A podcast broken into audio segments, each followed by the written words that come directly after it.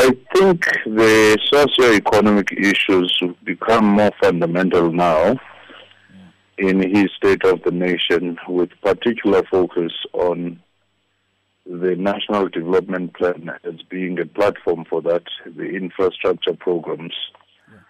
He may also have to focus on the current topical issues such as the energy crisis due to the poor performance of Eskom in terms of the output yeah. And the crisis in that space and other state-owned companies. Yeah.